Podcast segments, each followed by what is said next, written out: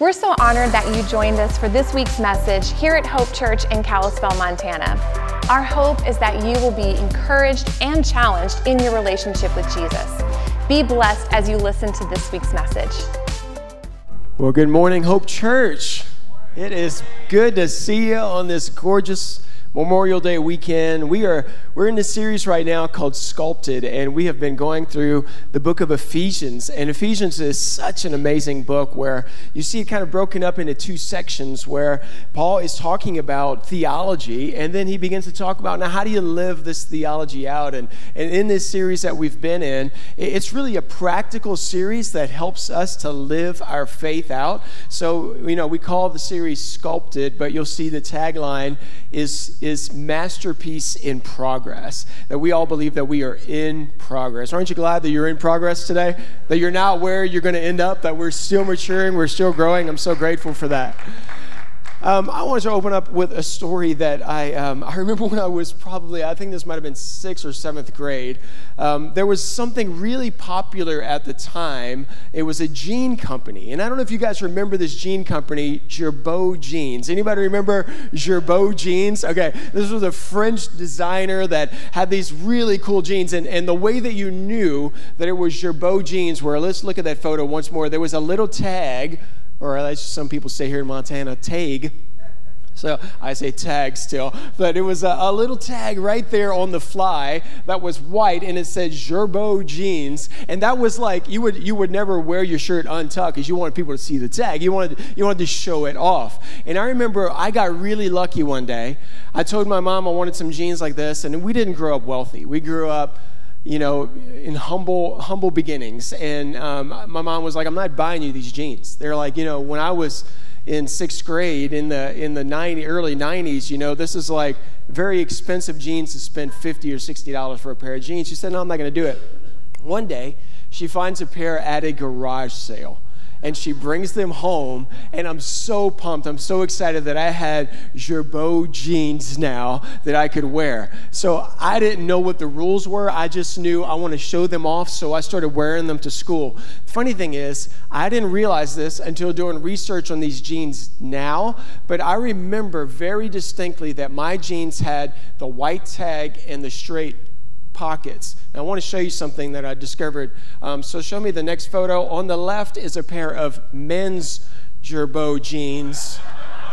And on the other side is a pair of women's Girbaud jeans that I didn't realize I was sporting in school until this week. That's just further humiliation because the actual story that happened was I wear these jeans at school. I'm trying to show them off. And, and, you know, people notice it. You got the jeans. And then the next day, I'm like, that went pretty well. Like, I'm to do that again. So I wear the jeans again the next day. And someone calls me out and they're like, you wore those yesterday. And I was like, no, I got like a bunch of pairs all the same color. Like, I got a bunch of these jeans, man. We're wealthy. And somebody called me out because I wore the same thing that I wore the day before. Today's message is called You Wore That Yesterday. You wore that yesterday. And I'm not talking about jeans the whole time, but there's something that Paul talks about that is going to remind us there are certain things you wore yesterday that you need to take off today. There are some things that we're going to have to lay down. So let's go ahead and pray and we'll jump into the word. Lord, we thank you so much for your word. We're so grateful for your love for us, that you've given us your book of instruction, your letter of love to us. God, we're so grateful. So today we ask that by your Spirit you would make wide the doors of our heart so that you can enter, so that you can speak, so that you can plant seeds that would develop and that would grow and that would make us more like you. So, God, we dedicate these moments to you. So grateful for who you are in this great nation that we live in and the, those that have gone before us that we celebrate and we remember today. Lord, bring revival and let it start with us. In Jesus' name, amen. Amen. So Ephesians 2:10 is really our key verse for this series. It says this. It says, "We are God's masterpiece. He has created us anew in Christ Jesus so we can do the good things he planned for us long ago." So you are God's masterpiece. You might not look like a masterpiece yet or feel like a masterpiece yet, but you are that work in progress right now. Now, the verses that we're digging in right now, we are in Ephesians 4, and really I'm going to wrap up the chapter starting in verse 17. And in these verses, we start to get into, starting in chapter 4 on, you start getting into these Christian living passages where Paul is giving a lot of instruction. Here's how you live, here's the things you should do, here's the things you shouldn't do. And on the surface level, it can seem a little bit legalistic when you read some of these verses like I'm checking some things off the list so that I can do my Christian thing. But you know, one of the things that we realize in this in this um, series is that Paul was with Ephesus longer than any other church that he planted. He was with Ephesus for over three years, and when you're with a people that long, you really you fall in love with those people you begin to really care for them and you want the best thing for them. So, with that context, I like to look at these verses thinking Paul is not trying to give them a list of things to check off, but he's trying to say, Listen, I love you so much that this is what it means to follow Christ, but I believe this is also the best thing for you. If you follow these words of instruction, your life's going to be better, it's going to be more fruitful. So, it's not about earning grace these, these verses are not about earning grace, they're about walking in grace. So, the grace that God has already given us, we have been saved all because of Jesus. If you remember, we said at the beginning of the series that the, that the phrase in Christ is found over 30 times in the book of Ephesians. It's all Jesus who does it. So, we're not doing these things to earn salvation, but we're doing these things to walk in the grace that Jesus gives us. Okay? So let's, with those things in mind, let's look at this. Ephesians 4 17 through 24 is where we'll stop for just a moment. With the Lord's authority, I say this no longer live as the Gentiles do, for they are hopelessly confused. And you and I, would be Gentiles. We are not Jewish by birth. There may be some with that lineage, but for most of us, we are Gentiles by birth. Um, we are, uh, they were hopelessly confused. Their minds are full of darkness. They wander from the life God gives because they have closed their minds, hardened their hearts against them. They have no sense of shame very, very familiar to today's culture. They live for lustful pleasure and eagerly practice every kind of impurity. They're not just sinners, but they can't wait to sin. But that isn't what you learned about Christ. Since you have heard about Jesus and have learned the truth that comes from him, throw off. Somebody say, throw off. Throw off your old sinful nature and your former way of life, which is corrupted by lust and deception. Instead, let the Spirit. Renew your thoughts and attitudes. Put on, somebody say, put on. Put on your new nature, created to be like God, truly righteous and holy.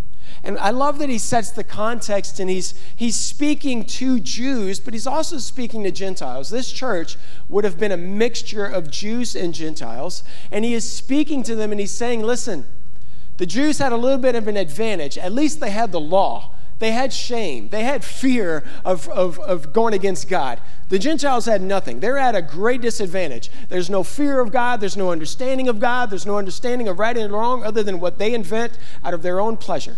So he's saying that this is the disadvantage they've been at. Don't act like that. He's saying that when the Spirit of God begins to come and He dwells in you, you act different.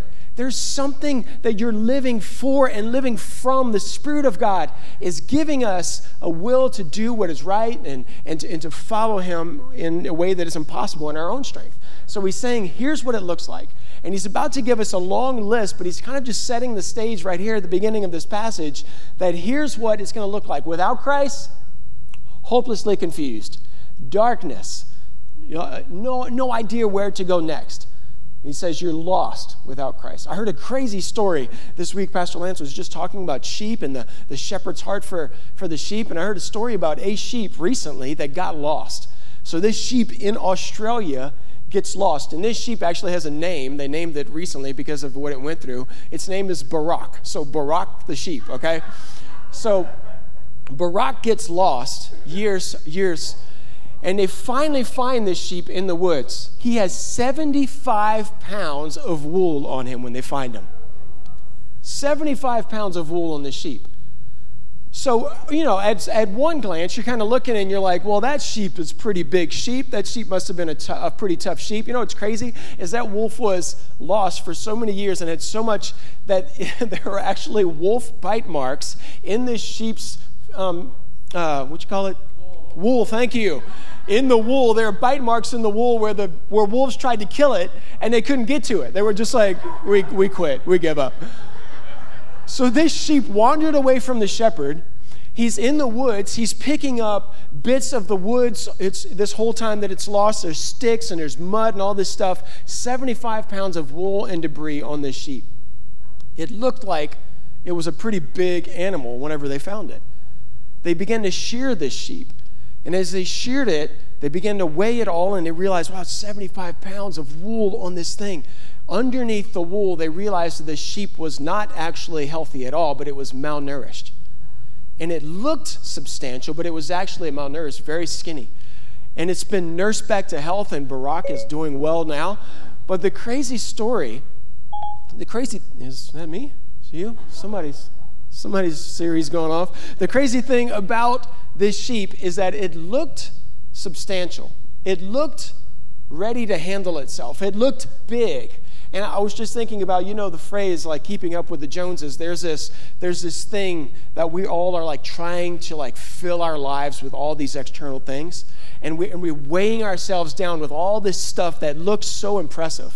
Man, look at all that on him. Look at all the stuff that they have. Look at their life. Look at all this. But underneath, Without the Spirit of God, we are malnourished on the inside. Well, on the outside, we look like we have it all together. And this sheep is found, and they find it in a very unhealthy state. And the wild thing about this is they discovered the reason that is, that, that could happen to a sheep, years in the woods lost. Why, how could that happen? I, my first thought was like, what happened to sheep before people? Like, did that always happen? Well, no. Sheep were bred, they were domesticated in a way that they would never shed so that they could produce the most wool possible, so that a shepherd could continue to grow the sheep and they would keep shearing it and shearing it and produce as much as possible. So they were engineered in a way that they were not able to shed. You and I were created to shed certain things and times in our lives. We are not meant to let whatever comes out of us be a part of us there are certain things in us that are harmful for us that are not supposed to stay around.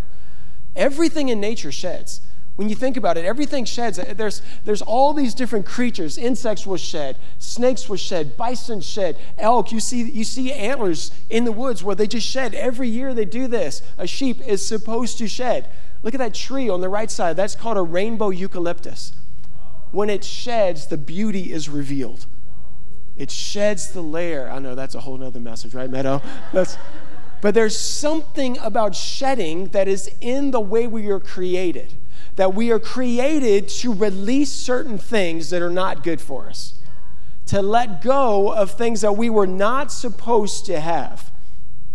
So, Barak the sheep, he's wearing this big thing, and it was actually killing him. Eventually, he would have been dead by not shedding by not letting go of the thing that he was, that he was holding on to that he wasn't meant to keep. Here's where the message title comes back in. There are certain things that you wore yesterday that are killing you today, that you have to shed. You are a new creation. You have to release that stuff. You got to let it go. When Christ becomes part of your life and the Spirit of God dwells in you, He's constantly telling you, no, that's not good for you anymore. Let's release that. Let's let that go so that you can be healthy, so that you can run with endurance. You can't run with endurance with 75 pounds of wool on you. You've got to release certain things. I'm going to give you one point today. One thing, because it's the only thing that really stuck out as our main center today. So if you're taking notes, here it is. Your new nature is all Christ, but putting it on is on you. Your new nature is all Christ. He's done it, but putting it on is you. You're the one who puts on the new nature. What does Paul say? Throw off, I got you to just say it, throw off the old nature and then put on the new nature. Throw it off, put it on. He does what's impossible. He saves you, He redeems you, He gives righteousness where you don't deserve it. but you are the one who is responsible for putting on the new you, the one that He has created you to be. So you see that phrase 30 times in Ephesians in Christ, in Christ, in Christ. It's all Him. I want to just clarify there's a difference between these two words that you see in Scripture a lot. You see the word righteousness and you see the word holiness. Those words are different, and I grew up, I remember thinking that they were the same thing, and they're not the same thing. Righteousness is it has to do with our position with God, our standing with God, and that is all Christ. You've had nothing to do with it. You just accepted that free gift of salvation that He offers to all of humanity. Righteousness is all Jesus. But holiness is our living sacrifice to God with, our, with the help of the Spirit, of course. Holiness really, holiness means set apart. It means to be set apart. And that is something that you choose to do, that I am going to set myself apart. I'm not going to be like I used to be. I'm not going to be like those influencing me. I'm not going to be like what is popular in culture. I'm going to allow the Spirit of God to make, to set me apart, to be different than everyone else. That's why when you, when you hear in, in, Revelation, I love the picture. It says that there are angelic hosts singing about God and saying about God, Holy, holy, holy is the Lord Almighty. Just forever, just constantly singing. They're saying, Our God is like no other God. He is set apart from every other power, every other authority in the universe. There is none like him. So that, that holiness that he has, that actually Peter he writes, he's like, yeah, you got to be holy like he's holy. And it sounds impossible. And it is impossible for you, but with the help of the Spirit, it's something that becomes a reality. It's something that can be a reality, but it's not, it's not just that you say holy things, but you actually change the way you live. I remember a couple of years ago, I was just playing with our kids in the living room, and um, I don't know how we got to this game, but I'm playing like I'm a pilot in an airplane, and they are my passengers. But we're sitting on the floor in the living room, and I'm just like talking to them like a pilot. I'm just like, all right, you'll be seeing in just a moment. We're going to be flying over the uh, Rocky Mountains to the right hand side. And, and Brooklyn stops, like we're playing this game, and I'm the pilot, and she says, Daddy, you should be a pilot. And I was like, that's real sweet, baby. I said, but you know, there's a big difference between sounding like a pilot and actually being a pilot. Like, I couldn't just go in a plane and be like, here's my pilot voice. Do I pass the test, right? Like, there's like some excruciating testing that goes into being a pilot. And I think there are so many Christians that we've got the lip service thing down.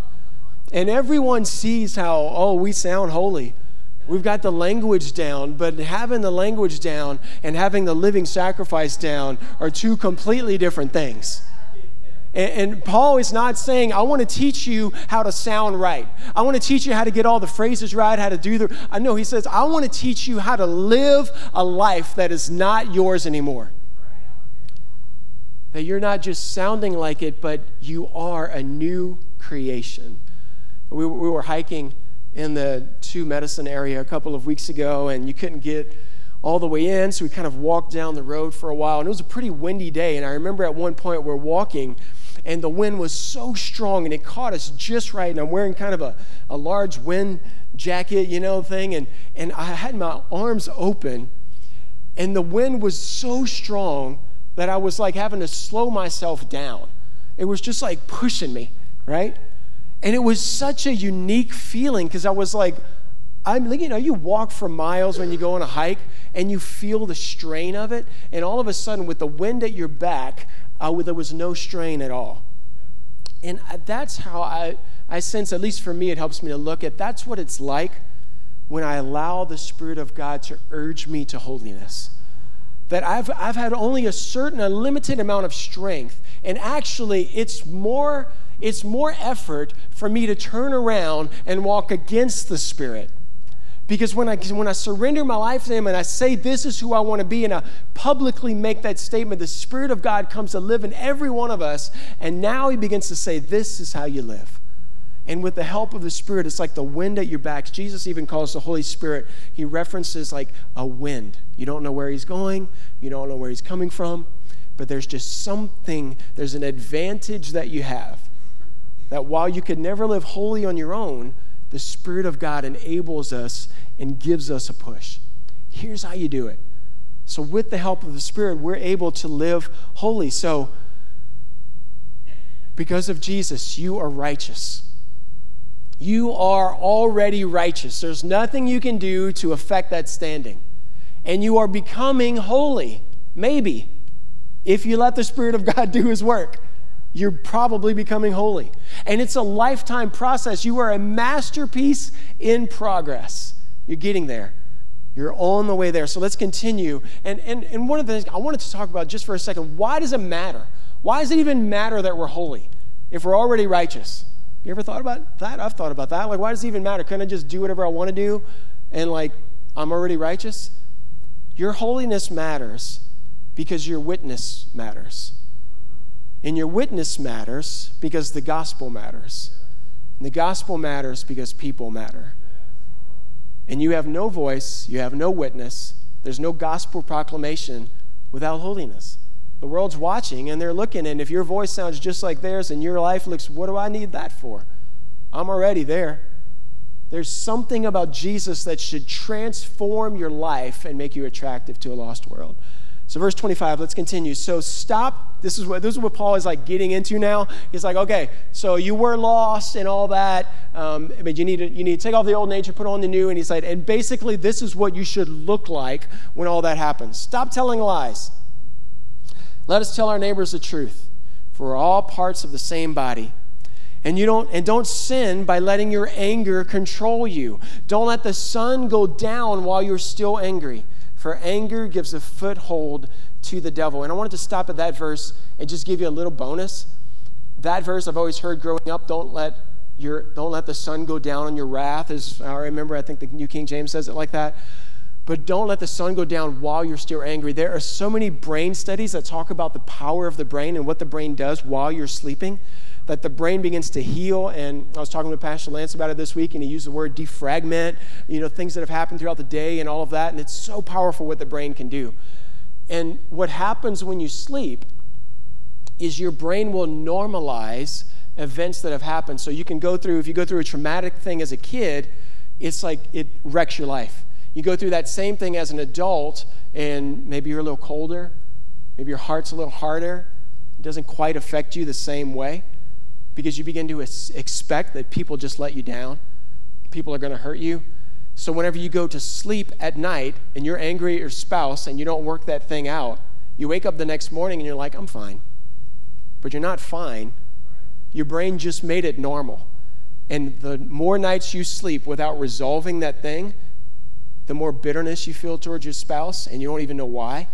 And, and, it's so crazy that like all these scientific studies come out, and I just love when that happens. And, and I'm able to look at a, at a study like that and say, oh, yeah, the Bible said that like a couple thousand years ago, so we should just listen to that anyway.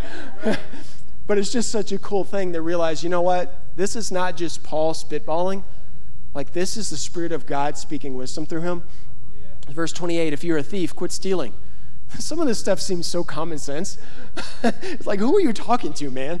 Uh, Instead, use your hands for good, hard work and then give generously to others in need.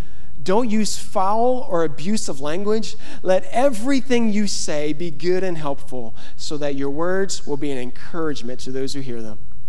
And don't bring sorrow to God's Holy Spirit by the way you live. You may have heard the, the translation don't grieve the Holy Spirit. Remember, He has identified you as His own guaranteeing that you will be saved on the day of redemption. So get rid of all Facebook posts. Oh, wait, I'm sorry, I misread that. Get rid of all bitterness, rage, anger, harsh words, and slander, as well as all types of evil behavior. Instead, be kind to each other, tenderhearted, forgiving one another, just as God through Christ has forgiven you. Yes, this is so wild to me when I look at this checklist it seems, as you, read it, it seems very external. It seems like Paul's just like, do all these things. I'm under the conviction that these things are impossible without a deep internal work.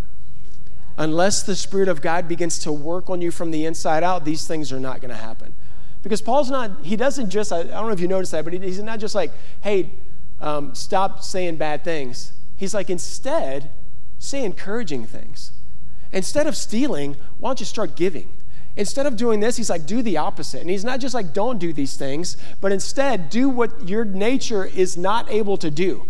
What your sinful nature cringes at, let the Spirit of God do that impossible thing. So, what part, you know, what's part of what makes us this tagline, God's masterpiece, is the identity of the creator, the identity of the artist. Every artist has an identity, right? You look at works of art and you see certain things, and you can almost recognize there are certain artists that you can recognize who it is by their painting or by a sculpture, and you're like, oh, that's a whatever.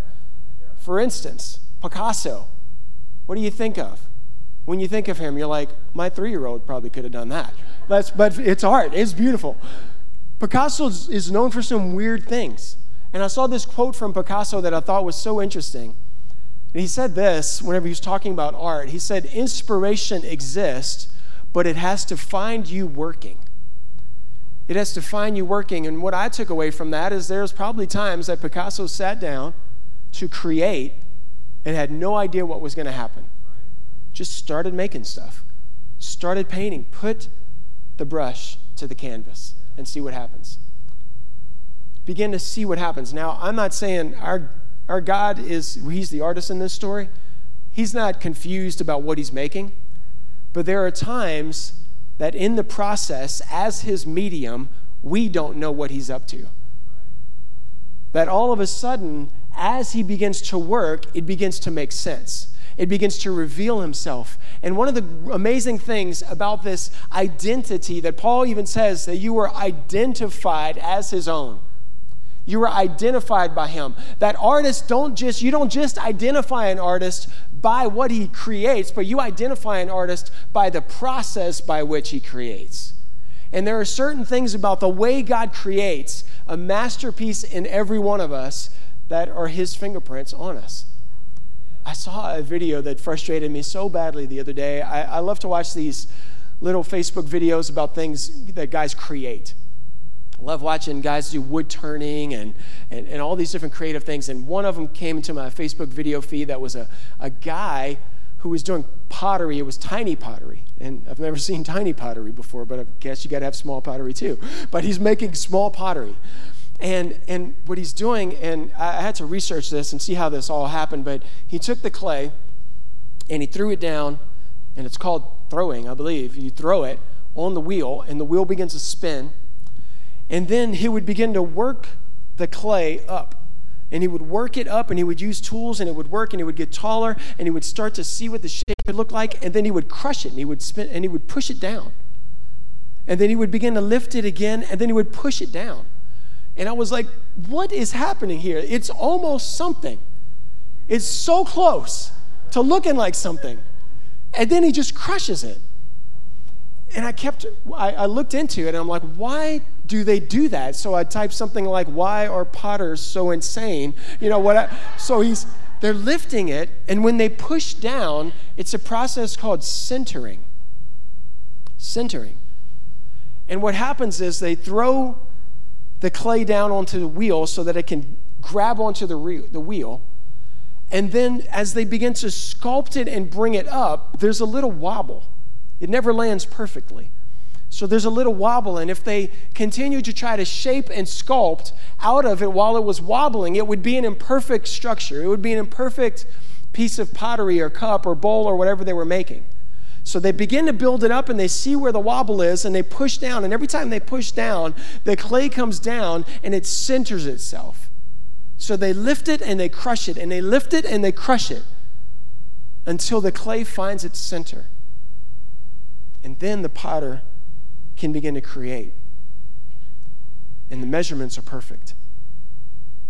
And as the clay, it's got to be so frustrating because the fire didn't even come yet. It's like that's like another step down the line. But like just the beginning of it and the rising and the falling, and it's like, what is happening? In that process, you're being centered.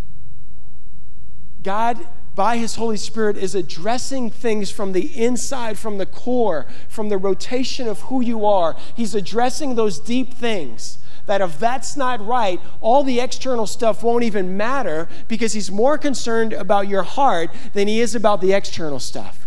So you can sound like a pilot, but he wants you to be a pilot. You can sound right, but he wants you to be holy.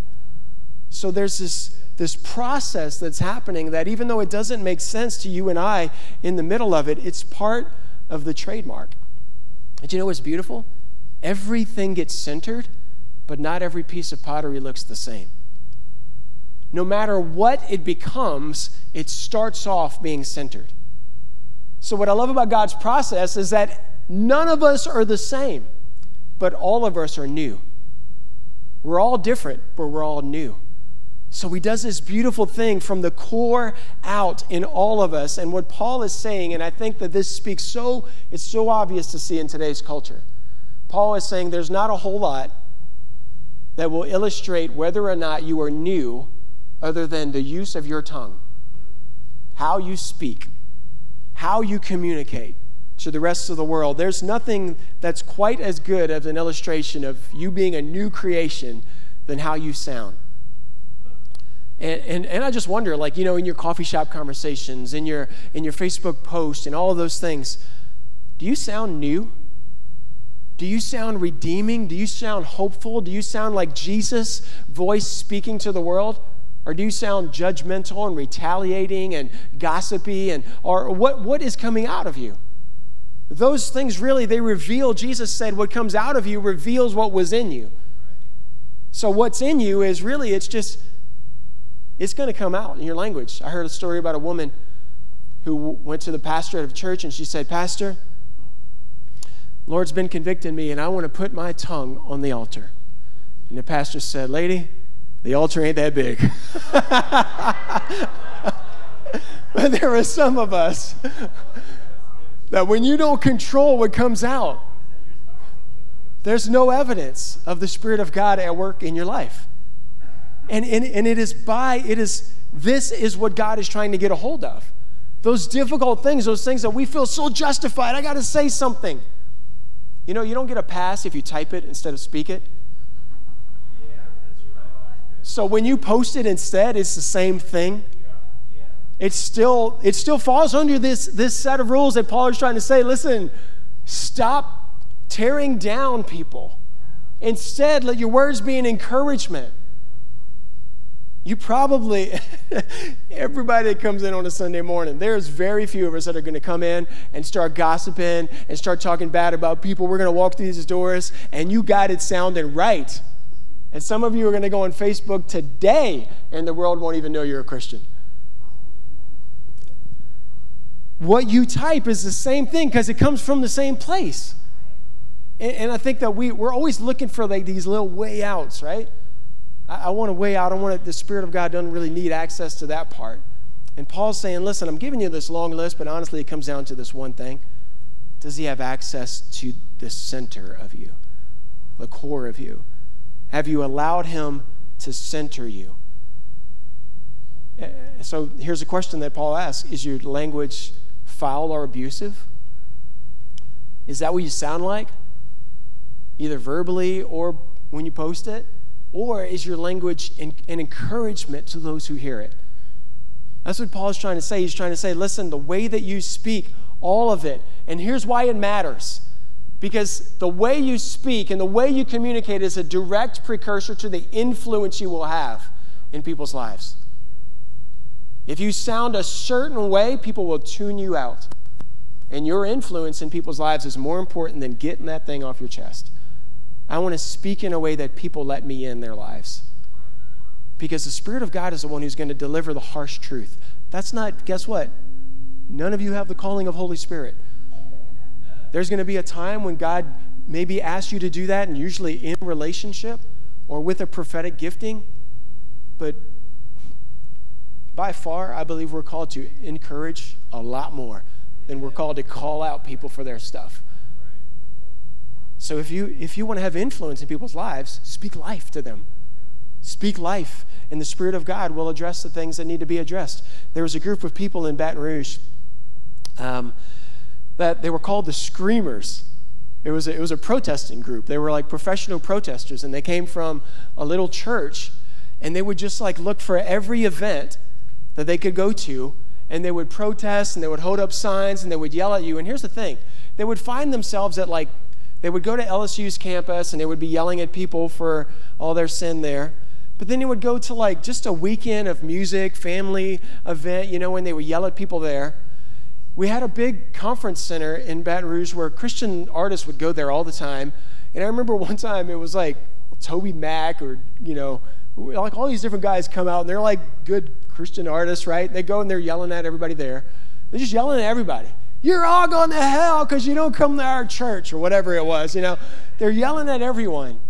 And I remember one time we are at this concert and we're out there and they're passing out tracks and they're angry and they pass out a track to me and I get this track and I'm just like, I, I stop and I talk to the guys and I was like, how, how, uh, how many people have you led to the Lord today? And they're like, nobody yet, but, but that's not really what we're here for. We're here to proclaim the, the truth and stuff. And I was like, was like, really? I was like, do you think this method is really working? And they were like, oh, we know it's working because we're we have less tracks than when we started. You know that. Of, I'm like, I'm like, okay. So I'm like, I'm like, so you gave me a track. And, and you think we're all living in sin kind of for being here. I'm like, I'm like a pastor of a local church here. Not saying that like I couldn't have my stuff not together either, but like it just seems like wasted energy what's happening here. And, and, and I tried to have a discussion with them and they just kept screaming at every event. And I just thought, I don't want to be known as that. Like they had a name. They were called the Screamers. Like, I don't want to be that guy. I don't want to be the guy who's known on Facebook or known somewhere as like, oh, that's the guy. That's the screamer. Don't say this. Or if you want to, if you want to get him rolling, I'm going to type something about whatever. And you know how to get people rolling. I don't want to be that guy who is known as something will set him off that's political, that's whatever. I want to be known as the guy who's more passionate about the gospel advancing than he is about getting something off my chest and that that's what I use my, my voice for. That's who I want to be. You all have a voice. Don't waste your voice by just saying what you want to say, by speaking in a way that makes you feel good in the moment. And I know this is like a this is a real practical message, but honestly, I think it comes down to there are certain things that at the core of us we've got to shed and replace constantly. So in the life of a sheep, he's shedding and he's replacing, he's shedding and he's replacing, he's shedding and he's replacing the wool. And right now, there are some things that maybe you've held on to that you need to shed, and maybe that's the reason your, your language is so foul or abusive or not encouraging. That there's a bitterness that you need to let go of, there's forgiveness that you need to offer someone. Maybe there's a perspective that the Spirit of God needs to change in your heart because I really believe that, that all these external things, I'm so glad Paul wrote them and encouraged us with them and, and said, here's what it looks like. But I, I know that what Paul's really saying is it cannot happen unless you allow the Spirit of God to identify you from the inside out. So you got to let the Spirit in so that He can be the one that's heard when you open your mouth, when you live your life. So I just want to give you a chance to just hear from the Spirit of God. If there's a moment, if there's something that the Spirit of God wants to say, hey, this thing right here, this bit of unforgiveness, this fear that you feel, this hurt that you have that you've held on to, it's changing your witness. And I'd like to have it. Would you let him have it today? Would you let him have whatever the thing is that's keeping you from being who you're called to be today? So I'm going to ask you to close your eyes and just begin to listen for the Spirit speaking to you right now. And, you know, that's one thing. For believers in the room, we, we have to constantly let the Spirit of God take parts of us that we don't that we want to hold on to. But there's some of us here that maybe you're in the room or maybe you're watching online, and your story is I have not ever like surrendered my life to Jesus. And I don't even know what it feels like to want to do the right thing, but I do know this that I am feeling a pulling into this God that you're talking about. I'm feeling a pulling to purpose. I'm feeling a pulling to follow this good shepherd. So maybe today it's the first time in your life that you need to make a decision to say yes to Jesus. Maybe you're online and this is the decision that you need to make as you're watching today. So I just want to give you a chance If you don't know Jesus today, but you can feel and you can sense in your heart a calling into relationship with Him. The Bible says that the Spirit of God draws, so there's something you can't even tangibly understand, but right now you're like, This is me. I need to say yes and surrender my life to God today. So maybe you're here and you would just say, You know, I'm, I'm not faithfully following Jesus. Maybe you've never prayed a prayer like this of just surrender and admitting your sin and your need for God. But maybe you've done something like that long ago and you'd say, You know what? I, I have not followed through on that verbal commitment that I made. And today I recognize my need for God. So I want to surrender my life to Him. So if you're here today and you would say, I'm not faithfully following Jesus today, I want to give my life to Jesus. If that's you, could you just lift your hand? I want to pray for you. Thank you. I see it. Thank you, Jesus. If you're online, please just let us know just by writing in the comments, hey, that's me.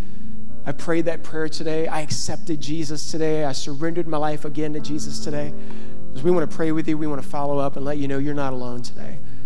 So I want to pray a prayer of just surrender before Jesus, and then we're going to pray a prayer all together where we surrender our tongue. So can we all stand up together?